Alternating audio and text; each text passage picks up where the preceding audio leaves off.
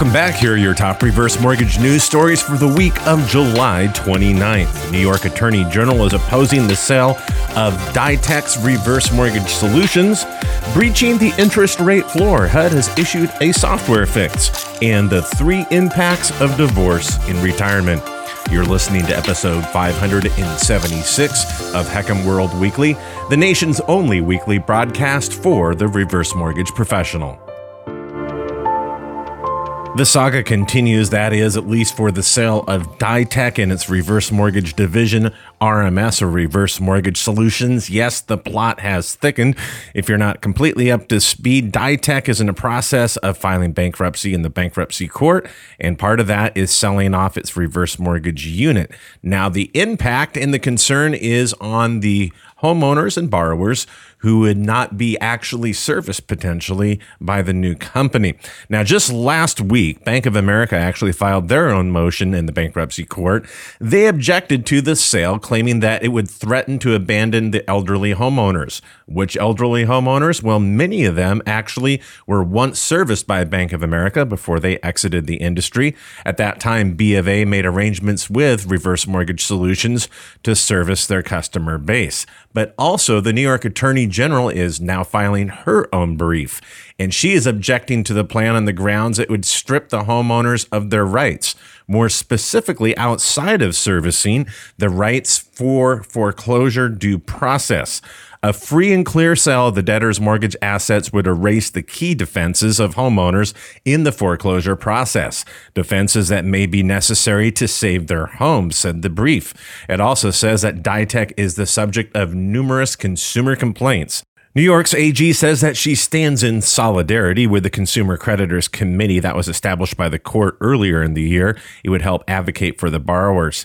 And the Attorney General also said her office is investigating Reverse Mortgage Solutions. Why? Because they're looking into their servicing practices after multiple complaints about unnecessary foreclosures, most of those related to early payment of property taxes. Can you believe it? Yes, HUD actually had to make a fix to their software for a very good reason. We're actually bumping against the interest rate floor. Remember the October 2017 changes? Of course you do. At that time, HUD reduced the effective interest rate floor for the principal limit factor tables from 5% to 3%. And of course, that was a real big piece of bad news for our industry. But now, after a couple years, we're actually bumping up against the 3% interest rate floor. And HUD announced just last week its Home Equity Conversion Mortgage software, which is actually called HERMIT, the Home Equity Reverse Mortgage Information Technology System, is now allowing the entry of an expected average mortgage interest rate that is below 3%. This according to a recent article in Reverse Mortgage Daily by Chris Cloud. Keep in mind, while the expected interest rate for HECMs has dropped considerably, we're not going to net any more proceeds or a higher principal limit factor, of course, once you drop below the 3% floor. But again, we're seeing historically low interest rates for reverse mortgage borrowers today. It's easy to wind something up and very, very difficult to unwind it, especially when it comes to divorce. And in Investment News, Jamie Hopkins writes about the three impacts of divorce in retirement. Hopefully none of you have experienced this, but I'm sure some of you have. It says that divorce rates, Hopkins writes, for those 50 and older have actually doubled since 1990. That's a little bit of sad news. This according to the Pew Research Center.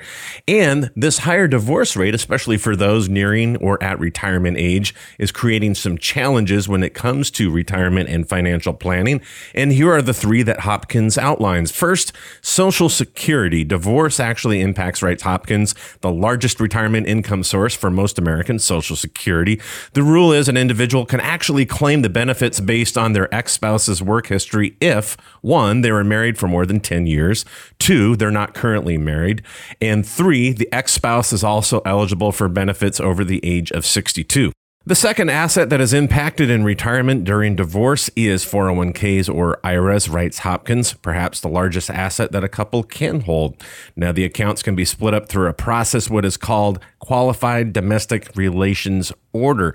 And of course, that may increase the need for one of the individuals or perhaps both to get a reverse mortgage. And speaking of reverse mortgage, that brings us to the third impact of divorce, housing arrangements.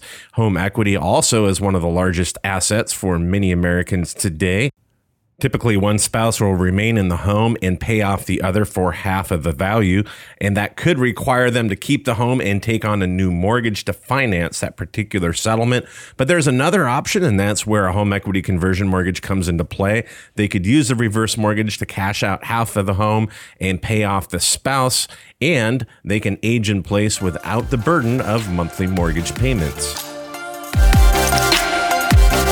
That wraps up another episode of HECM World Weekly. Be sure to go to HECMWorld.com if you're not there already. There you can find our latest weekly video commentary and analysis. And don't forget, you can listen and subscribe to this podcast on iTunes. Thanks again for joining us, and be sure to return next week for more reverse mortgage news and commentary.